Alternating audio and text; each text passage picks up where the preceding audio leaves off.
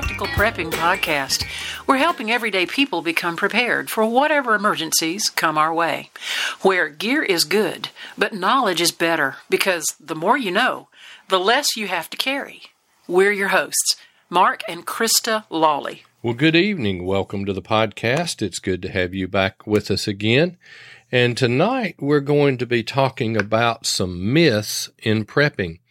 Now, myth is something that folks believe is true, and it's actually not. And there's some things that we need to understand about prepping that have become myths. Now, prepping is about more than just storing water and food, more than stocking guns, ammo, tactical gear, bunkers, giant bug out vehicles, and living off the land. It's about being prepared for life's normal emergencies. If we're not careful, we can get our prepping efforts out of balance. We can prep too much for one area and ignore the others. Go back, we did a podcast quite some time back on balanced prepping, and we talked about evening those things out. We don't need to be all prepping up for alien zombies and forgetting the weather events. We need to balance our prepping. Chris, what you got? Well, I think we're going to bust a few myths tonight. So, myth number one all you need for prepping is food and water. The truth is, just like you said, prepping is more than storing food and water. Although those things are important, there has to be something more to good, balanced, proper prepping. Yeah, now most weather situations last maybe a day to a few weeks for major ones. But a really serious grid down situation could last three months to a few years. And that's actually happened. An illustration came to mind. A hurricane struck Puerto Rico mm-hmm. some time ago, and it was a good year plus before they even got electrical power restored. Right. So we need to be prepared for a number of things. And just imagine if you're in Puerto Rico and all you've done is stored food and water. How are you going to cook it? Exactly. You've How are you going to handle sanitation? Right. How are you going to handle illness or injury? So we have to take a balanced approach. And it's about more than just storing water and food. See, if you have no power, electric appliances stop working. Mm-hmm. You don't have any cooking capability, any heating capability. No refrigeration, no freezing. How about if there's no water? And this is something that we need to put into our plan anyway. We can only store so much water.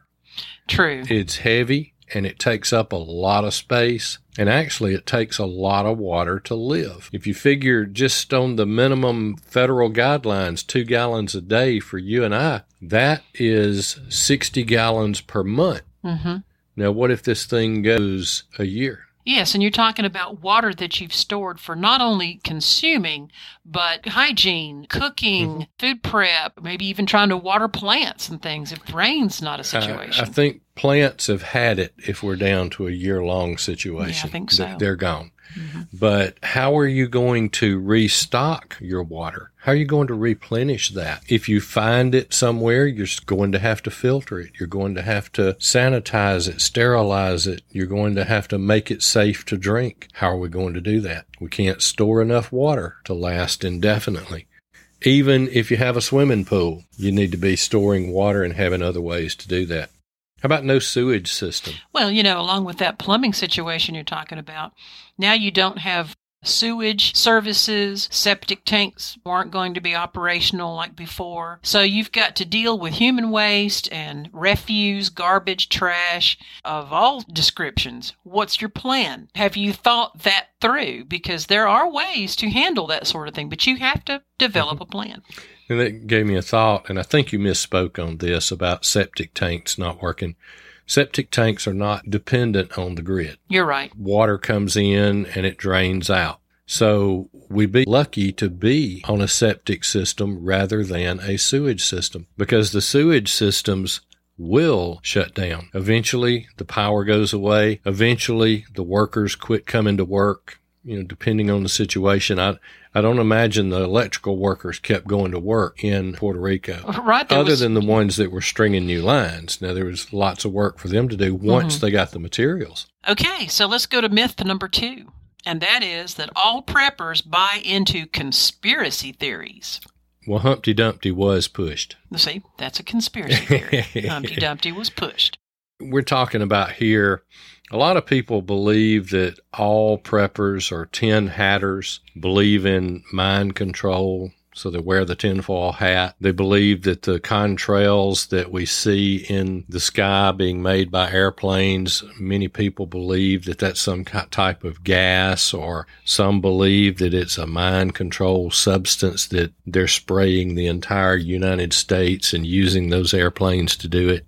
Some believe that it's the end of the world is coming well, it will eventually, but it's going to be a while. At least according to the Bible, it's going to be a while. And also, some of the Tin Hatters believe that there'll be zombies.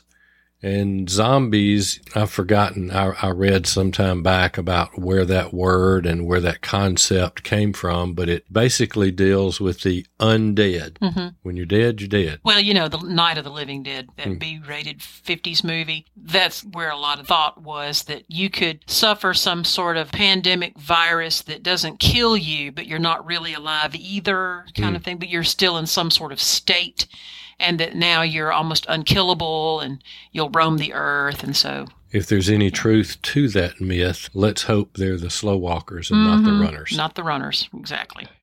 Now, the truth is that most preppers are normal, very stable, regular people. They're the people next door. They're the people you work with. They're the people you go to church with. They're the people whose kids your kids go to school with. Mm-hmm. Most preppers are regular people. Okay, so myth number three. To be a prepper, you need to have a lot of guns, ammo, and my favorite word, tactical gear.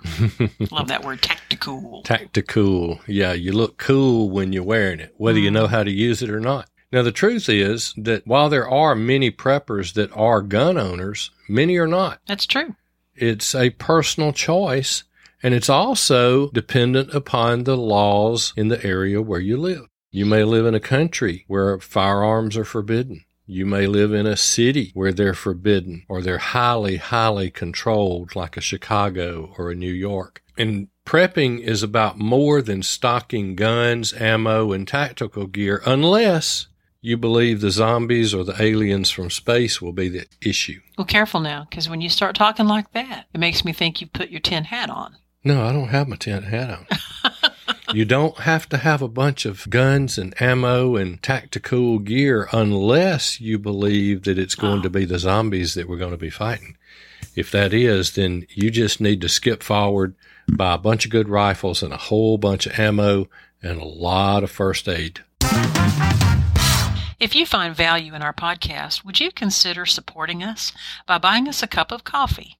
You can do that by going to www.buymeacoffee.com slash practical prep. Your support helps us keep the podcast up and running, as well as growing. We have a few things in the planning stages, and your support will really help make those things happen. And we thank you so kindly. Now, of course, we welcome immigrants to come to our country that are here to contribute to society and become citizens and adopt the laws of our land. But we are not real swell with undocumented immigrants coming in who are with criminal intent. We have found that that can, in some cases, be a very large problem. And let's call them what they are illegal aliens. Mm-hmm. They've come across the border illegally, they've snuck into the country. Now, as she mentioned, we're glad for folks to come through the front door. I don't want you coming across through the back door. Don't sneak in, come in legally. But what's happening is that some of these are coming in illegally and a bunch were brought from Afghanistan that they were just pushed into airplanes and brought to some of them to the United States and these folks are being distributed across the United States. I know they snuck an airplane into Chattanooga in the middle of the night and left 400 of these undocumented aliens in Chattanooga. Mm-hmm. Well, it's coming to a city near you. And I'm going to guarantee you that it will increase crime. See, what happens is, and I'm not saying that immigrants cause crime. That is not what I'm saying. Mm-hmm. What I'm saying is that many of these or some of these illegal aliens are already criminals. Right. And some of this is not their first go around. Oh, no. They're coming and going out of the U.S. frequently. Yeah. uh, Deportation doesn't scare them. Remember the Cuban boat crisis when they put so many on boats and just sent them this way? Mhm. That's how they dealt with their jail situation. They took their criminals out of prison, put them in boats, and sent them to us. And many of them are back in prison here, and we're paying the bill on that now. Well, what's happening? Most of these folks, I mean, they're not vetted before they come across the border. That's true.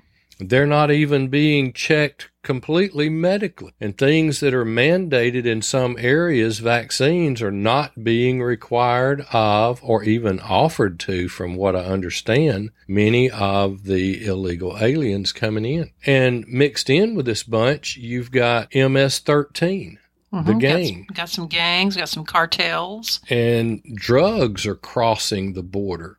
And with this open border, this porous border, drugs are pouring across the border. And there's a lot of human trafficking going Mhm. on too. Absolutely. Now, you do need to take some precautions. And part of that is situational awareness. Something we've talked about before. Talked about many times, and we'll talk about again. You also need some type of personal protection, and we did a podcast on that not too long ago. Another note when we're talking about prepping and those that think that you have to have a lot of guns, ammo, and gear, if your prepping is limited to firearms and your plan is to take from others when you're in need, you will die. Yeah, that's a bad bad scenario for you. You will die. And a couple of things can happen. You'll meet an old guy with skills Mhm. and he will take you out. He will protect his family and his stuff. And you better not kick his dog either or he'll kill you. Mhm. But you'll meet an old guy with some skills or you'll meet a group with some skills and they'll take you out. Yeah, so if, if firearms only and taking from the haves because you're a have not, Mhm. yeah, let me reiterate that's a bad plan. That's a fatal plan. It might work once, twice, 10 times, 15 times, but somewhere before long, you're going to meet that guy that takes you out. That is the truth. It's more than just needing lots of guns, ammo, and tactical gear. Okay, the next myth we're looking at is in order to be a prepper, you have to have a bug out location out in the boonies in the rural areas, and you need to be able to go off grid.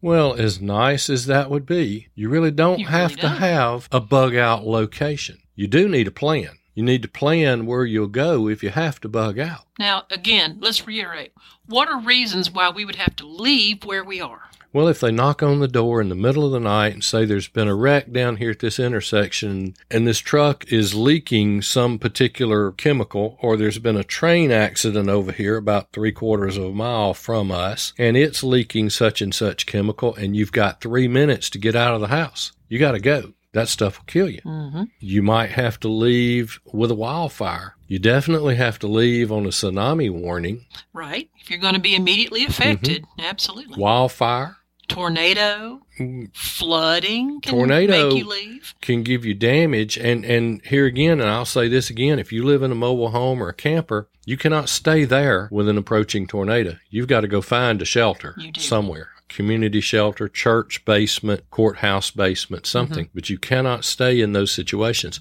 There are legitimate situations that would cause us to have to bug out. And those are short term usually. Hmm exactly. Now, after a tornado, major damage, you may not be able to live in the house for a while, but you'll get to come back. It's what we pay insurance for. It's what we buy insurance. That's one of the things we've used to illustrate prepping.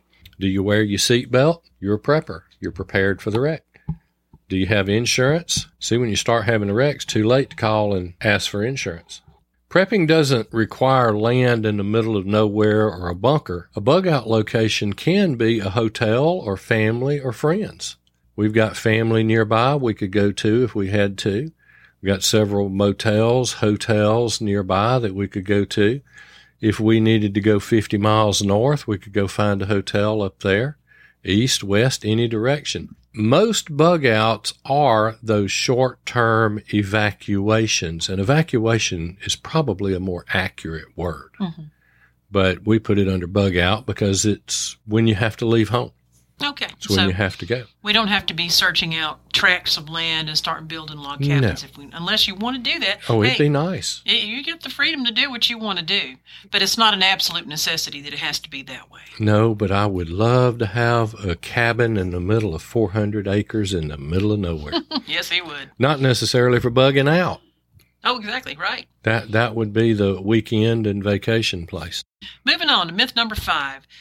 The myth says you have to have a big older model bug out vehicle. Yeah, prepping doesn't require a go anywhere bug out vehicle. Now, a lot of podcasters and websites recommend a vehicle that's four by four, it's larger, and it's out of the 70s, you know, older than 1980. And why is that? EMP and or a CME, and that's a very low probability event. But if it occurred, it would be a very high impact. Okay, so what do you suggest if we're preppers and we're practical and we're trying to be mythbusters here? Use What's- what you have. So the vehicle we have already is mm-hmm. likely still going to be operational. The family car, the old station wagon, motorcycle? bicycle, what you know, whatever mm-hmm. your normal mode of transportation is, that's what you use for bugging out. Yeah, I don't care what it is. If you walk everywhere you go, that's your mode of transportation. Those hush puppies you're wearing. you can take the soccer mom vans. You know, it mm-hmm. doesn't matter. It's the idea is that you need a reliable vehicle, something that can get you to a hotel or to family or to friends, a place of safety. It needs to be reliable and it needs to not have less than one half tank of fuel in that. You don't want to be right down on the top of E and start to have to bug out and you've got to stop two miles down the road to get fuel for that vehicle. And particularly in an emergency situation, you'll be like many hundreds of thousands of people that are wanting to be in line Mm-hmm. to get fuel, and it's going to run out. And if it's a large area evacuation, there will be thousands of people trying to do that. Last one, The last one says here you don't have to be crazy to be a prepper. but it helps. it does help. You know, you can overthink things, and these things can overwhelm us. They can frustrate us. They can worry us. They can even cause paranoia. But we don't need to let this stuff drive us crazy. Oh, not at all. We just need to take a practical approach to this. We need to take a very sensible, well thought out approach to it. And we're talking about that. Listening to too much one sided news taints our views. If you spend a lot of time reading in prepper forums, listening to prepper podcasts, be careful about people peddling fear. Now, I listen to a few podcasts that it's very obvious they peddle fear, but I want to get their concepts, but I don't dwell just on that. I don't listen just to them. I try to balance what I listen to. I try to balance even the news that I listen to and watch. I read as many, and I don't watch a lot of news, honestly, but I go to a lot of the mainstream news websites, and they are mixed about evenly between conservative and liberal. And then I look at some foreign websites, news sites like BBC. I'm talking about large organizations. And I'm looking for that balanced viewpoint in there. None of them are 100% accurate. None of them are 100% true. Truth is somewhere in the middle there. The idea is to take well, it's just like being in law enforcement. There's three sides to every story this side, that side, and what actually happened.